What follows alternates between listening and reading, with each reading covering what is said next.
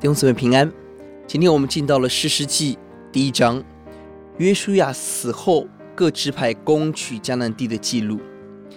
经文让我们看到约书亚完成历史性的使命，带领百姓进入应许地，打下了重要的战役，完成分地，与百姓立约之后过世。各支派要继续打那个未完成的迦南之役。经文一到二十节是由大支派开始，各支派各自前往分地要去征战。犹大在迦勒基地之下打下了比色、耶路撒冷、西布伦、底比山地的居民；约瑟支派打下了伯特利之役。但是其余的支派，我们看到，尤其是面对平原的迦南人，以色列人败多于胜，没有完全把迦南人赶走。一方面是武器的问题，平原的人有铁车，他们进入铁器的时代，这是以色列人无法战胜的原因之一。那更重要的是，他们并没有遵行神的旨意。一章十九节告诉我们，犹大赶出山地的居民，不能赶出平原的居民，因为他们有铁车。表面的原因是铁车，但约书亚十七章十八节，约书亚提醒约瑟支派，即便迦南人有铁车，虽是强盛，你也能把他们赶出去。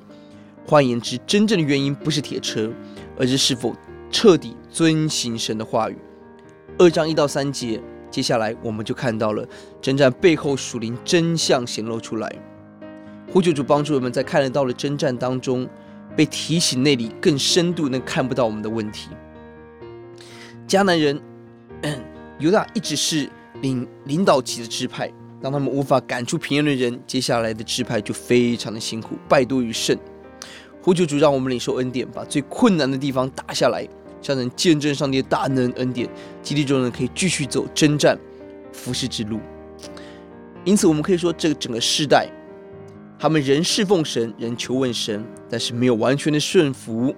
他们留下了部分迦南人，后来引诱他们拜偶像，而进入混乱的士师时代。我们来祷告，耶稣，求你帮助我们，欧洲啊，让我们在你面前要彻底遵行神的话语。哦，主啊，即便有铁车，但是神的应许我们仍然能够得胜。求求帮助我们，不要妥协，打每个仗，靠主得胜，把加勒那个勇敢刚强赐给我们。奉耶稣的名，阿门。